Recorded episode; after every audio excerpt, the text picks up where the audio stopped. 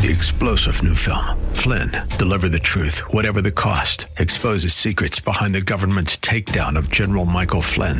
Flynn knew what the intel world had been up to. He ordered the first audit of the use of contractors. This set off alarm bells. He told the truth. He was the most dangerous person for Donald Trump to hire. They had to get rid of Flynn.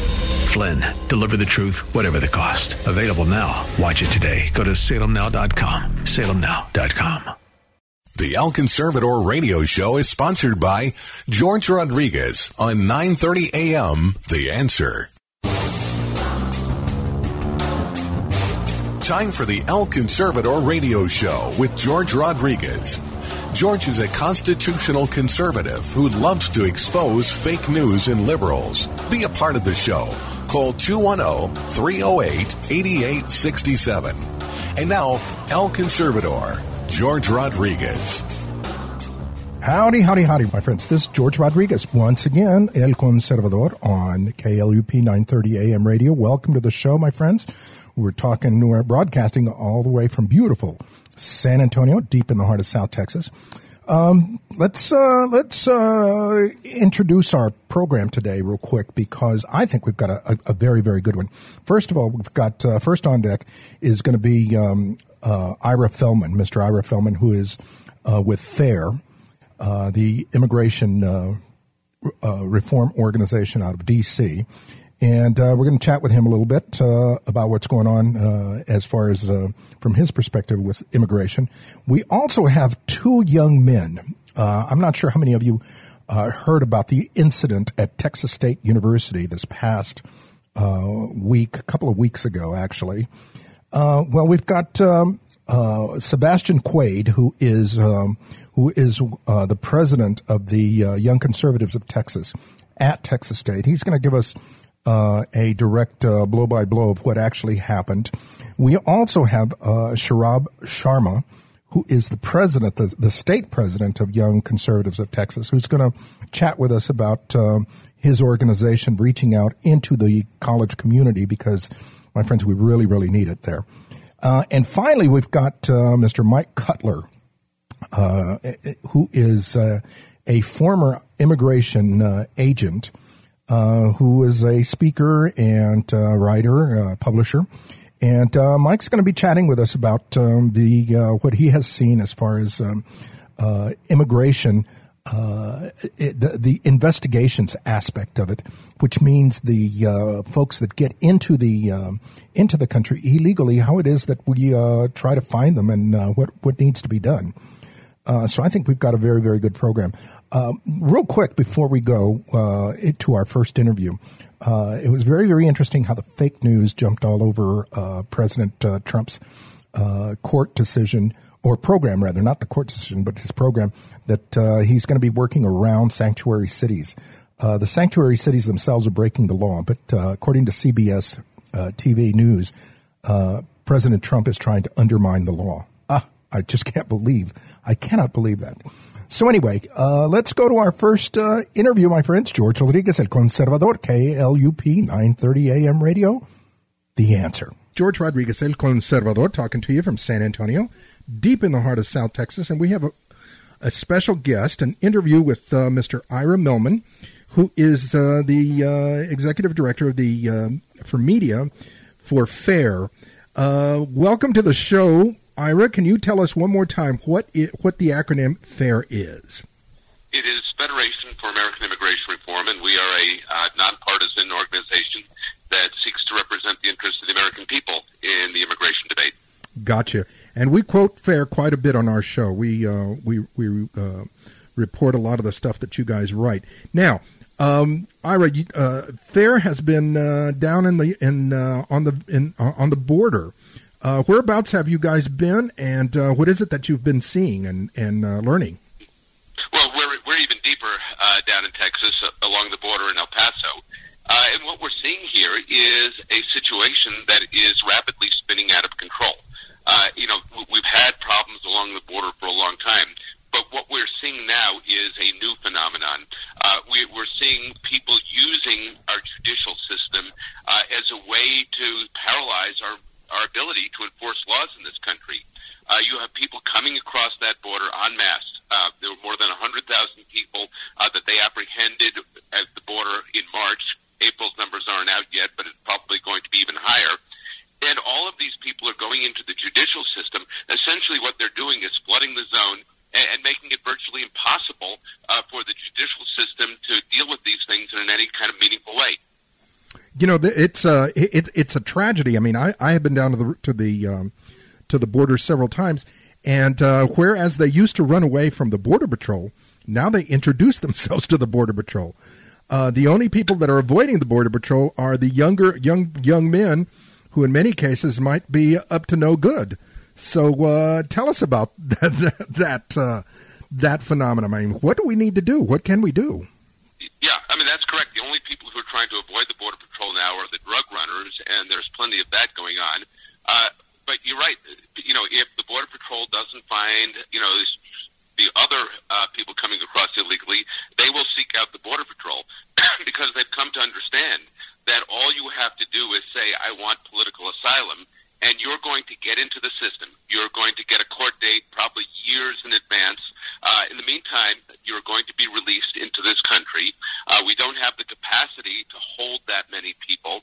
Uh, if you come, especially with children under the age of 18, uh, the maximum that we can hold them uh, as a result of a, a ruling by a California judge a few years ago uh, is 20 days. Even if these kids are together with their parents, uh, we cannot hold the family as a unit for more than 20 days, and so we're seeing a sharp increase in the number of family units coming. In fact, uh, there have been reports uh, that have been confirmed by the Border Patrol that people are you know, basically renting kids uh, to come across that border because they know that they'll be out. Uh, and the kid, you know, the Border Patrol says they see these kids over and over again because they're just uh, taken back across the border and used by other adults to get into the United States. So Congress needs to finally step up to the plate here uh, and do something to make our asylum system uh, protect people who truly are fleeing political persecution and prevent people from abusing the system just to get into the country. They also need to overrule this single judge in California who made this ridiculous decision uh, that basically says kids are get out of jail free cards. Uh, but Congress doesn't seem to want to do much of anything except investigate the president these days. Uh, eh, so we're kind of stuck with the system that we have right now, which is basically chaos. You know, it, it's very, very that that's a very interesting point that you're raising because um, this morning uh, I uh, I read where. Uh, about the big meeting that was held yesterday between the president and uh, Nancy Pelosi and and um, and Schumer, and uh, they discussed uh, two trillion dollars for the um, for infrastructure, for roads and tunnels and bridges and everything else. But apparently, they couldn't. They they didn't discuss anything about immigration or the seven billion that we need for border security. Do you really think? I mean, you guys are right there in D.C. Uh, do you think that it is uh, that it is, that this Congress is capable to even address this issue? It is unwilling, and for political reasons. Uh, you know, let, let's be honest. The Republicans had full control of Congress for the first two years of the Trump administration. They didn't do it. Uh, you know, they found all sorts of excuses not to do it. Uh, and clearly, now that the Democrats are back in control of the House of Representatives, that that's not going to happen. Uh, you know, with Nancy Pelosi sitting there in the Speaker's chair. Uh, but you know, you're right. I mean, we're, we're talking about spending money on infrastructure, uh, we could spend, you know, a few billion dollars to build that border fence. You go just east of El Paso, out into um, into the country there, and the wall ends, uh, and people are coming across that border. Drugs are coming across that border. Uh, this is a basic investment that will pay dividends in the long run.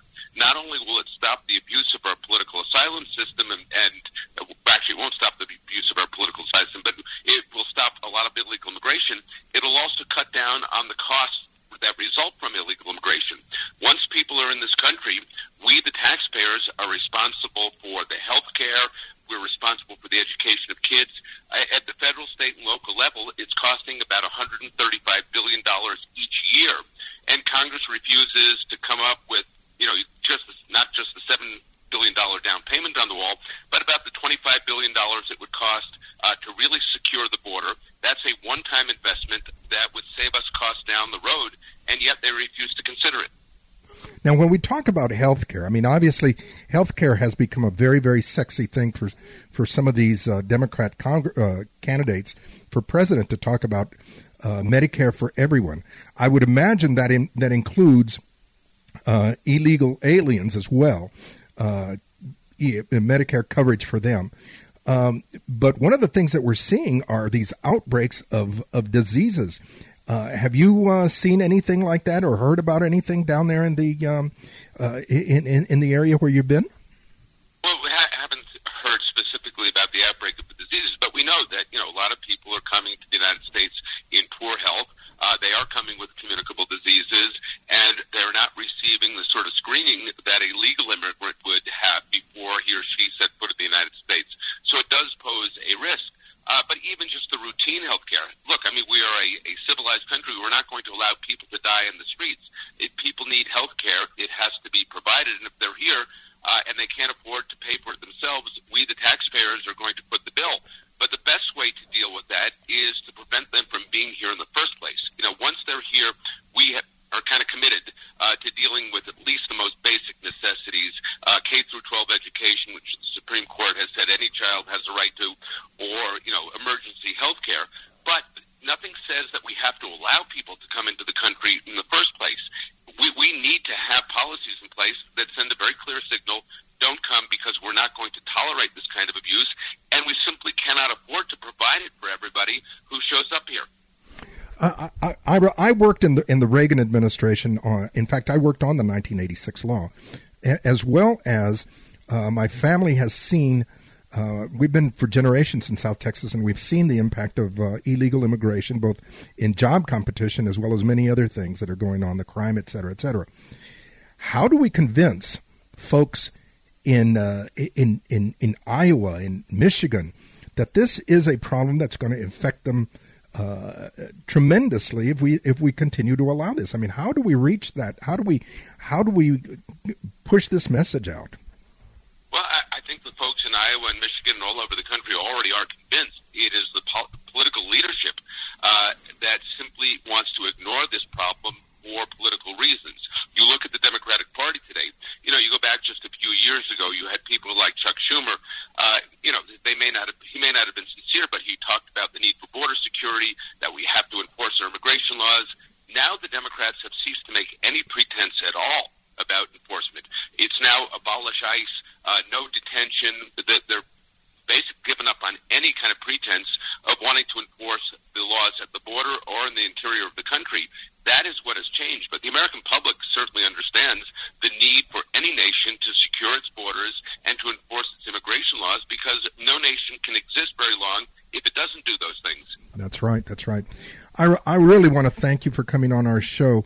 Uh, tell the folks how they can follow uh, uh, FAIR and uh, what uh, you know uh, what it is that they can do to, to be more supportive of you guys. Well, they can go to our website, which is fairus.org. That's F-A-I-R-U-S dot O-R-G, fairus.org, and all the information about uh, how to get in touch with us is right there. Wonderful. Thank you very much for joining us today. It's a pleasure. Thank you.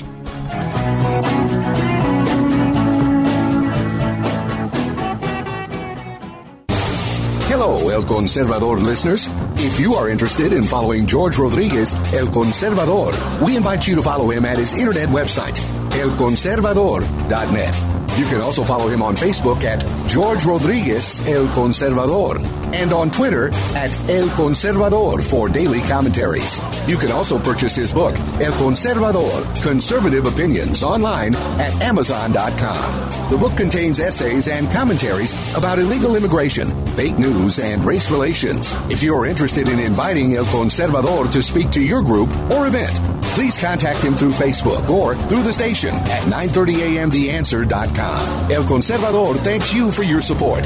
Keep the fire of freedom burning.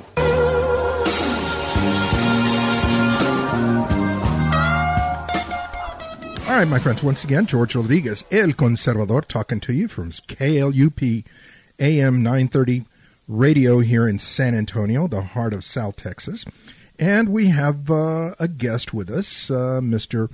Uh, Sohrab Sharma, who happens to be the state chairman of uh, the Young Conservatives of Texas. And uh, we're always talking about the need for young people to be involved in the conservative movement. Well, here is a young man that is. Uh, not only is involved, he's chairing the effort for it. Welcome to the show, Sharam. How are you? I'm doing great, George. Thank you for having me. Oh, my pleasure, my pleasure. All right, so tell us, tell us, what is the Young Conservatives of Texas? What is it that you guys do? Uh, what's your goals? What, uh, what, what? Tell us about the organization. Sure. So, for those of you who aren't aware, you you know you, you hear a lot of names floating around as far as college conservative organizations, either college Republicans, either Turning Point USA, Young Americans for Freedom. YCT, Young Conservatives of Texas, is actually one of the oldest. We were founded around the height of the Young Conservative movement in the 1980s, um, and we were essentially an offshoot of the uh, Texans for Reagan campaign uh, that failed the first time around, as everyone knows, uh, but, but but Reagan won Texas, and that was a lot of the groundwork for what ended up being a successful run the next cycle. And so our founder, Steve Munisteri, who would later go on to be the Republican Party of Texas chairman, uh, deputy assistant to the president, and, and now a senior advisor to John Cornyn, saw the need for an organization that cared about Texas in Texas. Because the risk you face with these national organizations is A, you have to have sort of a, a political tent that includes California and Texas, which can be very different, uh, although perhaps not at that time. Uh, but also it takes, you know, money, resources, and energy from Texas to out of Texas. And Steve recognized, as, as we do today, that focusing on the state and local levels of government is just as important, if not more so, than focusing on the federal government. And so giving our campus activism, um, all the layers of what we do, a state-focused edge was really the key to it. And we did that in a lot of different ways. Uh, a lot of your favorite organizations may have something like a legislative scorecard. You know, they take a couple of votes from the state legislature, maybe focusing on an issue like abortion or something like that, and saying, well, these are the good legislators and these are the bad ones.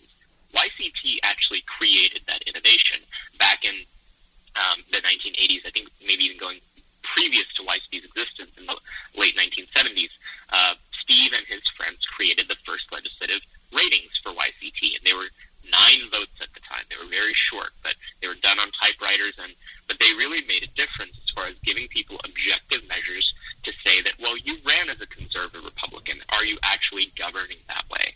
And and we've published that every single year since, up until the most recent legislative session, and are in the progress uh, process of developing our one for this legislative session.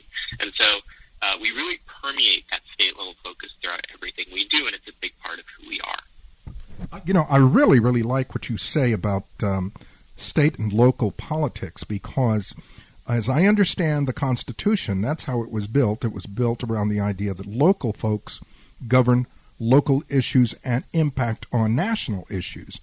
Uh, we seem to focus on the nation, on D.C., and we forget what's happening in our own backyard.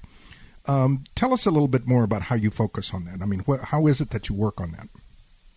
I think the key comes down to so you know again we're primarily a college-based organization. We have some activities that coordinate uh, that we coordinate for our alumni, but we are at our core a college-based organization. So how does a student get to the point where they're joining a campus conservative organization?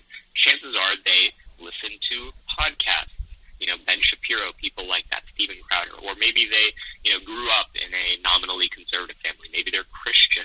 You know, there's all sorts of reasons, very few that have anything to do with an interest in state and local politics that get people to the point where they would seek out an organization, any organization. Our job then is to bring them in and focus all of that energy and enthusiasm they come with in productive ways. And we have a couple of core principles that we believe in when it comes to how to do that. One is we don't believe in making ourselves victims.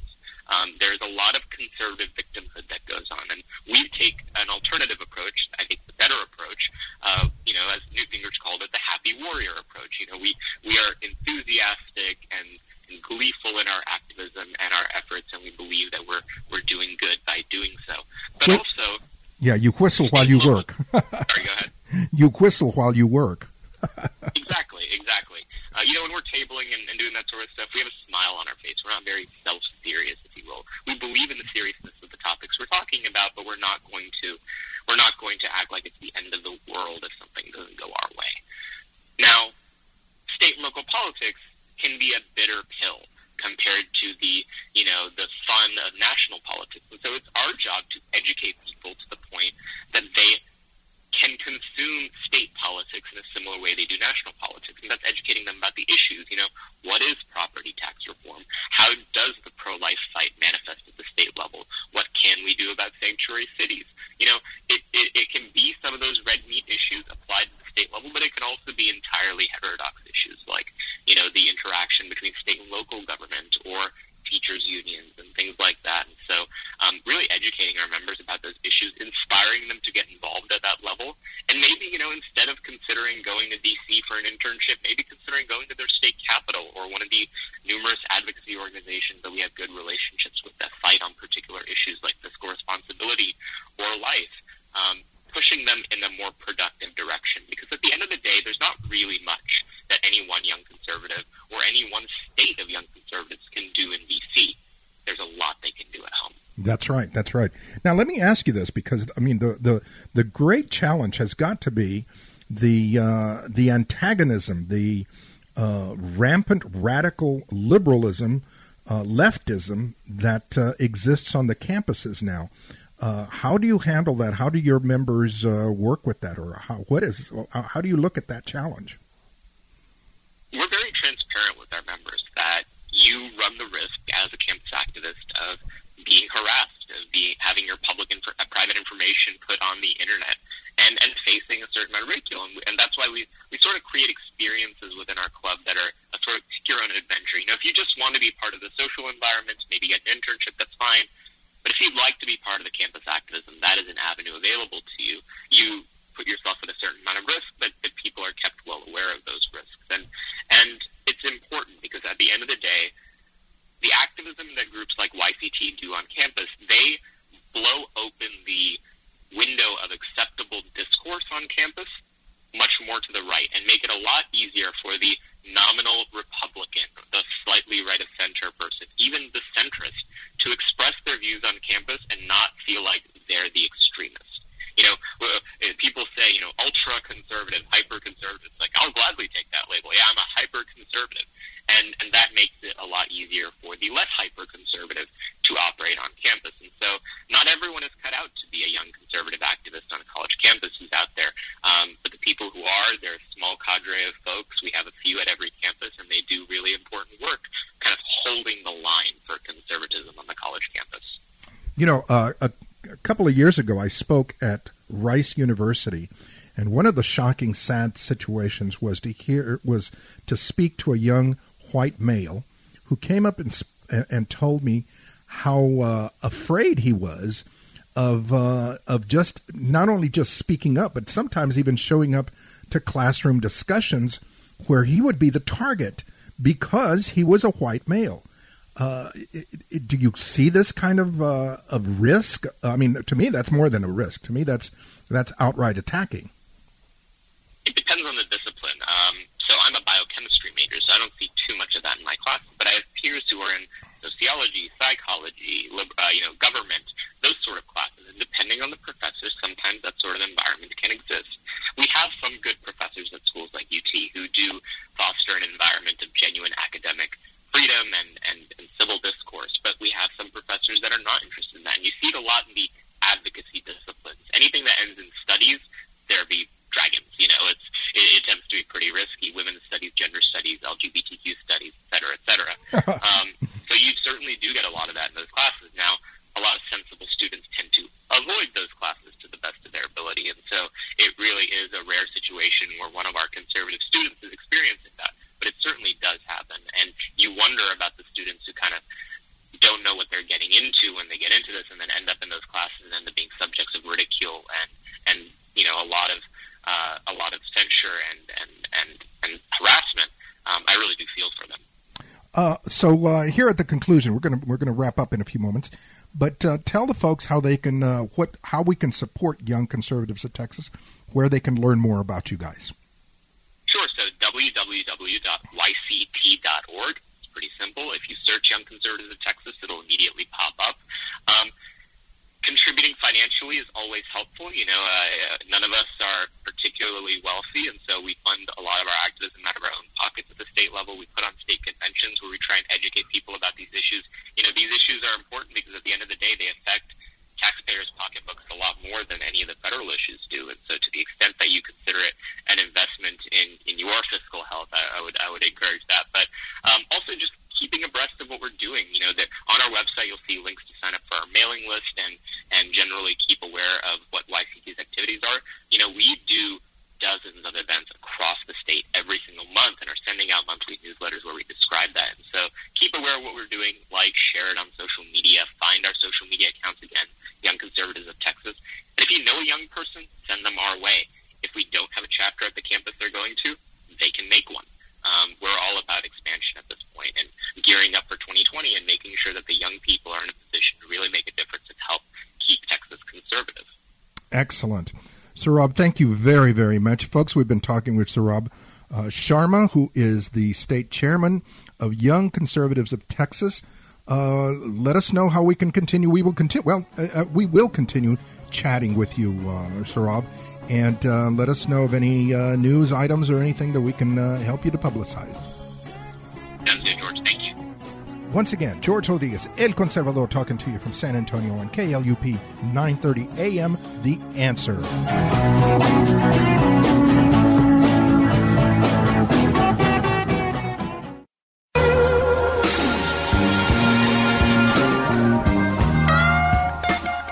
All right, folks, once again, George Rodriguez, El Conservador, talking to you from San Antonio, deep in the heart of South Texas.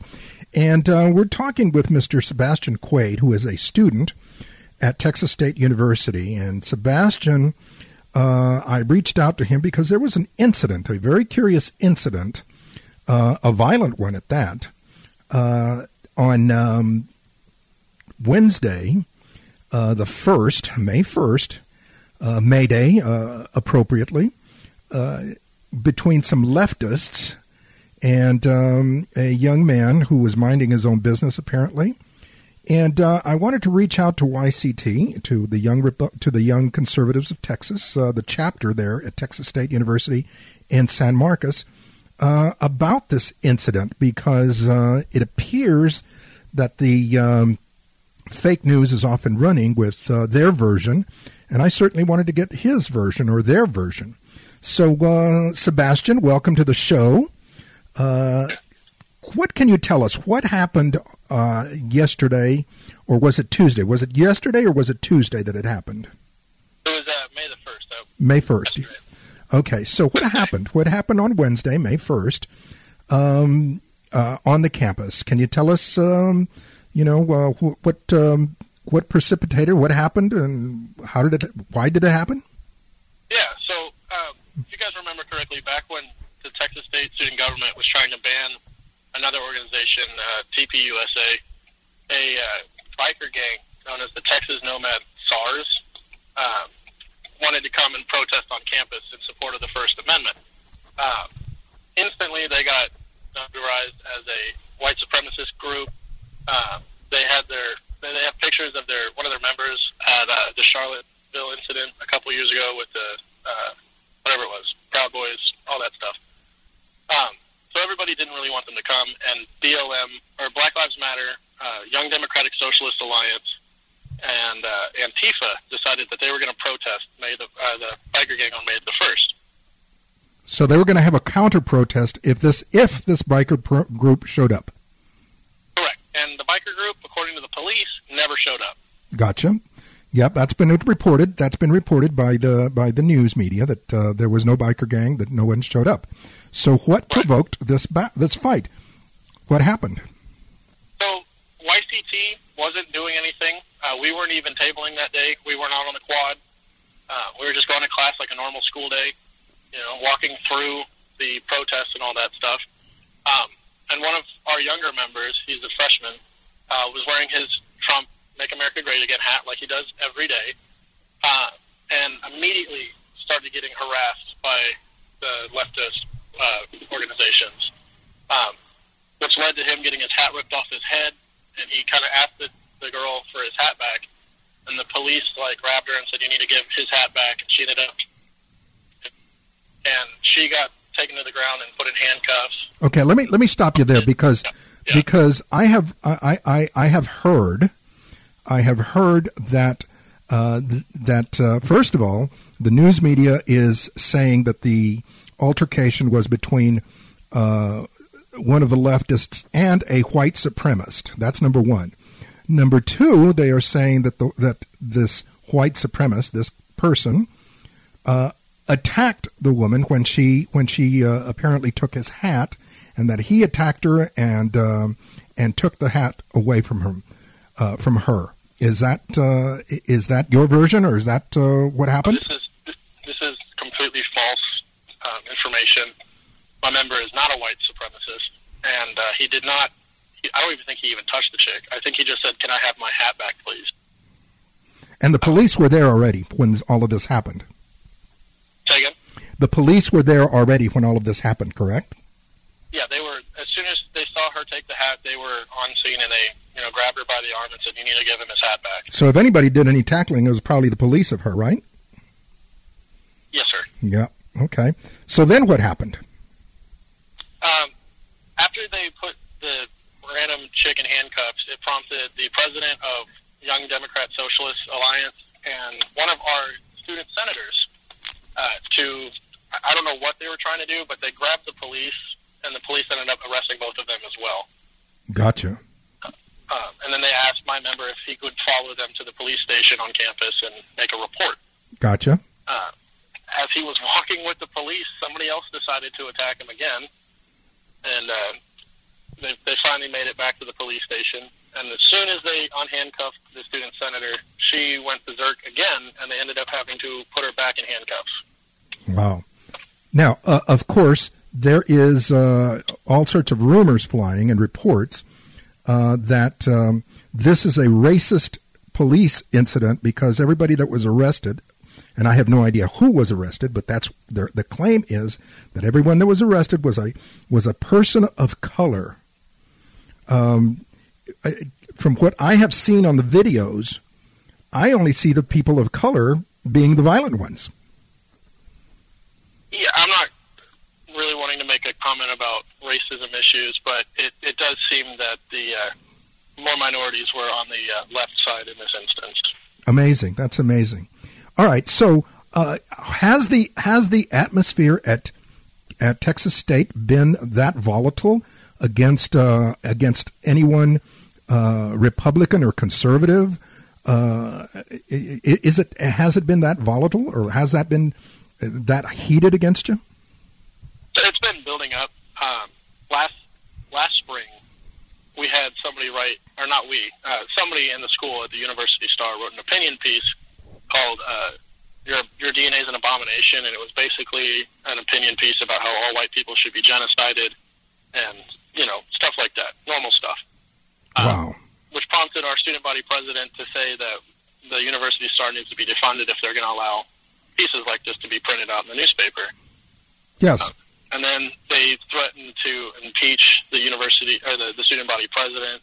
And I think he either resigned or was impeached two days before his term was even up to begin with. So, you know, big whoop. Now let me ask you this. Let me ask you this. What uh, what do you plan to do now? Now that um, it seems like this genie, this violent genie, is out of the is out of the box. What do you guys plan to do? I mean, how do you how safe are you going to feel? Are how are you going to be able to walk around with a with a MAGA hat? Uh, are you going to be able to have tables on the quadrant? You know, what what exactly are you going to be able to do now? So uh, basically, YCT is going to keep on keeping on. We're still going to table every Thursday like we normally do. Uh, YCT asks that we don't, or not asks, but if you're with YCT, we're a Texas organization and we focus mainly on Texas policies, um, and we don't really support any candidates. We, we're principles over party. So we, we want to teach and, and foster the idea of conservatism rather than promoting political candidates or politicians in general.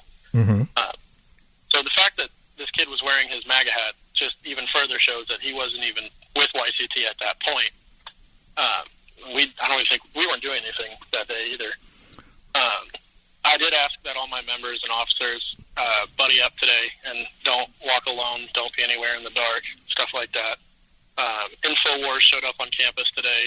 We didn't ask them to come either. They just did that on their own. Now tell tell the folks who Infowars are in, is in case they don't know. Uh, Infowars is uh, Alex Jones's uh, media outlet, I guess you could call it. It's a little out there. Um, YCT doesn't really approve of some of the stories they have, so we we kind of stayed away from that as well. So it, it, it seems to me like all you guys are trying to do is promote conservatism, and all of a sudden you're getting slammed from from uh, two sides uh, over inc- an incident that you had no, no control over whatsoever. Correct. Correct. My goodness. So um, uh, tell the folks how mu- you know how can we support you? What can we do to support you of anything? Um, you can go on our website yct.org uh, and you can click the donate button. That would be really helpful. Um, the, we're, we're limited by how much we can actually do to promote conservatism, by how much money we have to spend on things. Um, and we have chapters all over the state. So if you're listening to this outside of San Antonio, you can find your local chapter at whatever university you're closest to. Uh, but yeah, that's one of our main issues. Uh, you can follow us on Facebook. It's uh, what is our Facebook? White Young Conservatives of Texas, and then you can also find each individual college's uh, Facebook cha- college chapters Facebook as well. We also have Twitters and Instagrams. Well, I, I really, I, I, really applaud your courage, your tenacity, and uh, your principles. I mean, I really, really do. Um, please keep us informed. I would love to follow up on this and find out what's the fallout to this. I, I would imagine that uh, the university is probably going to run for the for for the hills uh, to try to uh, uh, put a, a, a good spin on this whole situ- nasty situation. Uh, have they tried blaming you guys or, or saying anything about this? Not yet, but um, the president, just as we're talking just now, uh, posted a video on her response from yesterday, and so did the police chief. So I'm going to have to watch that and see what's going on there. Okay, all right. This was the person.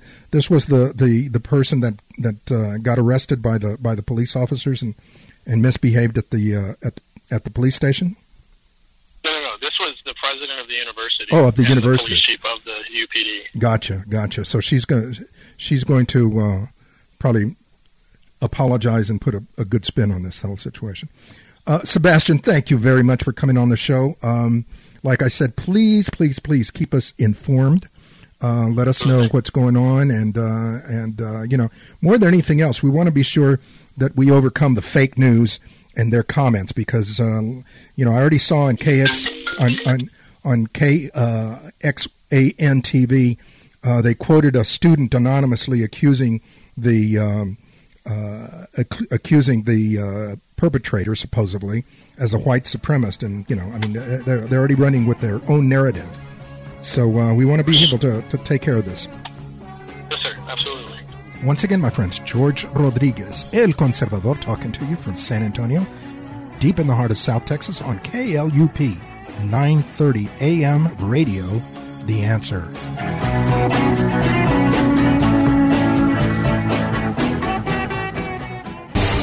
Hello, El Conservador listeners. If you are interested in following George Rodriguez, El Conservador, we invite you to follow him at his internet website, elconservador.net. You can also follow him on Facebook at George Rodriguez El Conservador and on Twitter at El Conservador for daily commentaries.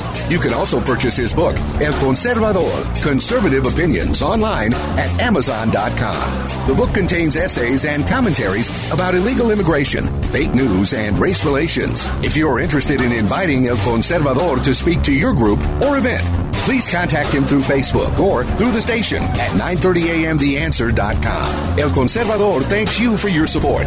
Keep the fire of freedom burning.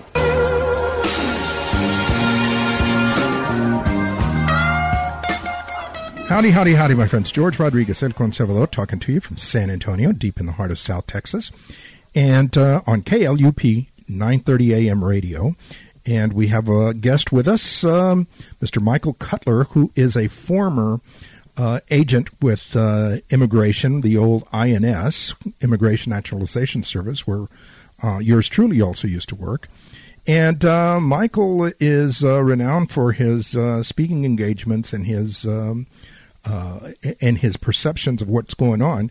So we thought we'd ask him to come on and talk to us about. Um, his background as well as what uh, he feels is going on in, uh, in in the immigration crisis. So, welcome, Michael. Thank you for being with us today. Thank you so much for having me, George. It's great to join you. Great to speak to your audience.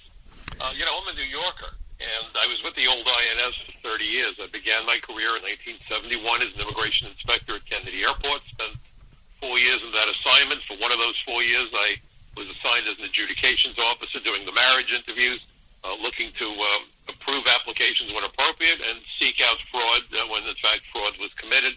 And then in 1975, I became a special agent. And within my first year, I tripped over a terror plot in Israel, a so-called routine case. An alien with an altered visa coming in at Kennedy Airport turned out to be a terrorist who was here to get the money so that a, uh, a bombing could be carried out at an Israeli oil refinery. Working with the Israeli National Police and the FBI, we were able to thwart the plot, and it was my introduction to the nexus between immigration and terrorism. Um, throughout my career, I wrote it through all the squads within the investigations branch in New York. In 1988, I became the first INS agent to be assigned to the Unified Intelligence Division of the Drug Enforcement Administration, the DEA. 1991, I was promoted to senior special agent and assigned to the Organized Crime Drug Enforcement Task Force. So I had desks at the FBI, DEA, ATF. I was in that assignment for the final 10 years of my 30-year career. And I've been before, I think we're up to 17 congressional hearings in the House and Senate. I've testified before state legislative hearings. I provided testimony to the 9-11 Commission. And in point of fact, on 9-11, the ashes from the conflagration at Ground Zero landed at, on my home, on my neighborhood, and in part contained the remains of my neighbors. I mean, this could not have been uh, hitting any closer to home. Um, my house is 10 miles due south of what used to be the original World Trade Center. Another complex that that has uh, been built, but uh, Ground Zero was 10 miles from my house. And what was probably most frustrating was I had testified before Congress four and a half years before 9/11 on the nexus between immigration fraud, visa fraud, and terrorism. You know, the crisis isn't just about the Mexican border, and that border is a crisis. But we do have 50 border states. Any state with an international airport, any state that lies along the northern or southern borders, any state that has access to America's 95,000 miles of coastline are border states. And the one point I want to make, and I want everyone to think about this, you know, you mentioned I do speaking engagements. I had the privilege of addressing a room filled with Air Force brass two weeks ago in Washington, and they made a point that they all agreed with. Much as we hear so much about the military working with the Border Patrol to help to secure that very porous and dangerous U.S.-Mexican border, the mission, the prime mission of immigration is to back up the military, and most people don't, don't understand that. Um, the idea behind all five branches of the U.S. military, their primary shared mission is to keep our enemies as far from our shores as possible but up close and in person, that vital task that involves nothing less than national security and public safety falls to the Border Patrol and then to the ICE agents who operate from within the interior of the United States.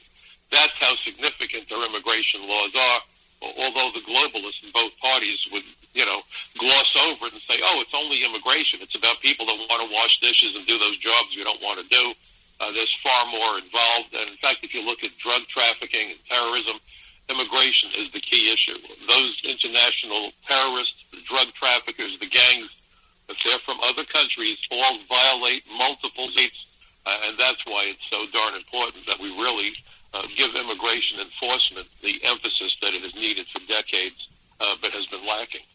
Let me ask you this, uh, Michael, because uh, this Monday, uh, this Monday, the U.S. announced that it's sending a um, uh, a, a, carrier and uh, several uh, uh battle groups. Over, battle group, yeah, Lincoln, yeah, over to uh, over to the Middle East, and uh, we've been seeing how Hamas has been attacking and and bombing Israel.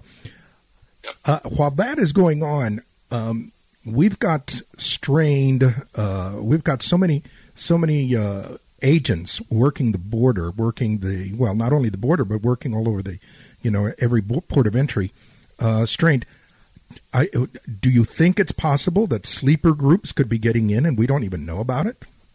I mean, I hate to Absolutely. be an alarmist. In fact, I just uh, did a piece for DML News, uh, Dennis Michael Lynch, about this, and there's a podcast on his website. I write for Front Page Magazine, frontpagemag.com. I hope after the program, after the program, to check out the Front Page Magazine. Um, in fact, uh, the point that I had made is that if you look at what happened during the Second World War to carry out D-Day successfully, Operation Overlord, uh, in the run-up, in the preparations, our forces, General Eisenhower and the Allies, understood that if we had to confront, we, the American military, the Allied military, had to confront the full German army on the uh, on the Normandy shore, we couldn't have succeeded, and that was the turning point for the Second World War. So a, a, deception was created, known as the Calais Deception. They put General Patton in charge of a Phantom Division to convince the Germans erroneously that we were going to be attacking through Calais, not through Normandy. Germany was forced to split its forces. Consequently, although it was a bloodbath and so many young men were killed and wounded, we were able to prevail, and that was the turning point to the war. Iran has warned us that they plan to send us bombs, terrorists, assassins, drugs, and refugees. That's the statement that President Rouhani made in response to President Trump, properly, I would add, backing out of that terrible nuclear deal with Iran. And so we see them ramping up. And in fact, today, a sleeper agent who is part of Hezbollah, a guy by the name of Kourani, is going on trial, and he was identified as a sleeper, uh, living and working as a shoe salesman, believe it or not, in, in New York City. You know, sleeper agents are people who would not attract the attention of a waiter or waitress at a greasy spoon diner. And you could say the same of terrorists. And we know that Iran is working in close coordination with human traffickers and drug smugglers throughout Latin America not only to smuggle drugs into the United States as a means of generating huge amounts of money, but also as a means of bringing sleeper agents into the United States. And there have been a number of such agents who've been arrested in the United States scoping out potential targets that Iran would want to hit. So think about the battle group, the uh, the um, USS Abraham Lincoln aircraft carrier, and all of the ships that travel with it being sent to the Middle East out of concerns and caution that Iran would want to attack our troops, which is apparently the intelligence that's been developed, don't for a heartbeat think that this could not also include a terror attack carried out within the borders of the United States. Wow. Now, let me given given that kind of a scenario, give me your opinion of uh, sanctuary cities and sanctuary communities where uh, the local police are uh, are handcuffed, for lack of better words, uh, to um, uh, to work with ICE agents uh, in in doing this. Does that impact? Does do those sanctuary cities impact in any form or fashion on uh, intelligence gathering as well? Absolutely. You know, one of the lies that we're being told, lies globalists in both parts, by the way, system has become a delivery system, supply of cheap exploitable labor, and there's no compassion in exploitation, and the limited supply of foreign tourists. That's why they expanded the visa waiver program even after 9-11 and for the immigration lawyers, think of this, an unlimited supply of clients. Lawyers look at that disaster with those caravans that might well be that diversion to draw an analogy to what happened during the Second World War to tie up the Border Patrol. Uh, in point of fact, 40% of Border Patrol agent resources in some sectors are now being diverted from securing the border to dealing with this massive onslaught of aliens. And that's why I make that comparison about, you know, getting our forces weakened um, and by the way, I got to read two quick quotes from the 9/11 Commission staff report on terrorist travel. First of all, this is how the preface begins. It is perhaps obvious to state that terrorists cannot plan and carry out attacks in the United States if they're unable to enter the country. Yet prior to September 11, while there were efforts to enhance border security, no agency of the U.S. government thought of border security as a tool in the counterterrorism arsenal. Indeed, even after 19 hijackers demonstrated the relative ease of obtaining a U.S. visa and gaining admission into the United States, border security still is not considered a cornerstone of national security policy. We believe, for reasons we discussed in the following pages, that it must be made one. So we know that the terrorists need to come here to attack us. Sanctuary cities harbor and shield them. And one of the lies we're told is that if immigration agents work with the police, victims of crime who are here illegally won't come forward, That's a huge lie. One of the things I did when I was at DEA intelligence was use my authority as an immigration agent to cultivate informants and cooperating witnesses within the ethnic immigrant communities, not just from Latin America. You know, human nature is human nature. Every race, every religion, every ethnicity has the good, the bad, and the ugly. I don't care if we're dealing with people from Europe, Asia, Africa, the Caribbean, or Latin America. Every group of people has the good, the bad, and the ugly. That's just the way humans are. We, we all bleed red, and we have the same personalities, uh, whether they're good or bad. Uh, and when you talk about interior enforcement, I have to read another quick quote from that same official report written by the agents and attorneys who are assigned to, to the 9-11 Commission. Abuse of the immigration system and a lack of interior immigration enforcement were unwittingly working together to support terrorist activity. Wow. Well, if you talk about interior enforcement, then you're looking at how sanctuary cities uh, hobble and disrupt the enforcement of our immigration laws from within the interior. When people say, well, if these people don't have criminal histories, why arrest them? Well, if they're taking jobs, then those jobs are the jobs that Americans and lawful immigrants ought to be taking. And when you flood the um, labor pool with more workers, you drive down the value of the commodity. It applies to diamonds, it applies to petroleum, it ap- applies to, to wheat, it applies to labor. These are commodities. Flood the market, you drive down the value. Flood the market with foreign workers, you destroy wages for Americans, you displace Americans, and meanwhile, we're also permitting terrorists to embed themselves. You know, the day before a terrorist attack, a terrorist is likely to be going to the job that he or she has had for the last several months or even years, hiding in plain sight what the 9-11 Commission referred to as the embedding process, waiting for that tap on the shoulder that they're when they're called into action to kill right. lots of Americans. Michael, uh, yeah, Michael, we're we're real close to to, uh, okay. to the end time here. Um, we've been talking with Michael uh, Cutler. Uh, Michael, tell them tell the folks how they can uh, follow you on uh, Facebook or or how they can follow you on your website or whatever information you can. Follow. I'm a techno dinosaur. I don't do Facebook. I'm sorry, but I do have a website. It's Michael Cutler, C U T L E R, Michael michaelcutler.net. I write for Front Page Magazine. I've got a bunch of articles up at the Social Contract. And of late, I've been uh, doing some writing for DML News. But the best way to read my articles, frontpagemag.com, or please go to my website, michaelcutler.net, and get involved, folks. You know, democracy is not a spectator sport. Excellent. Thank you very much, Michael. George Rodriguez, El Conservador on KLUP 930 AM radio.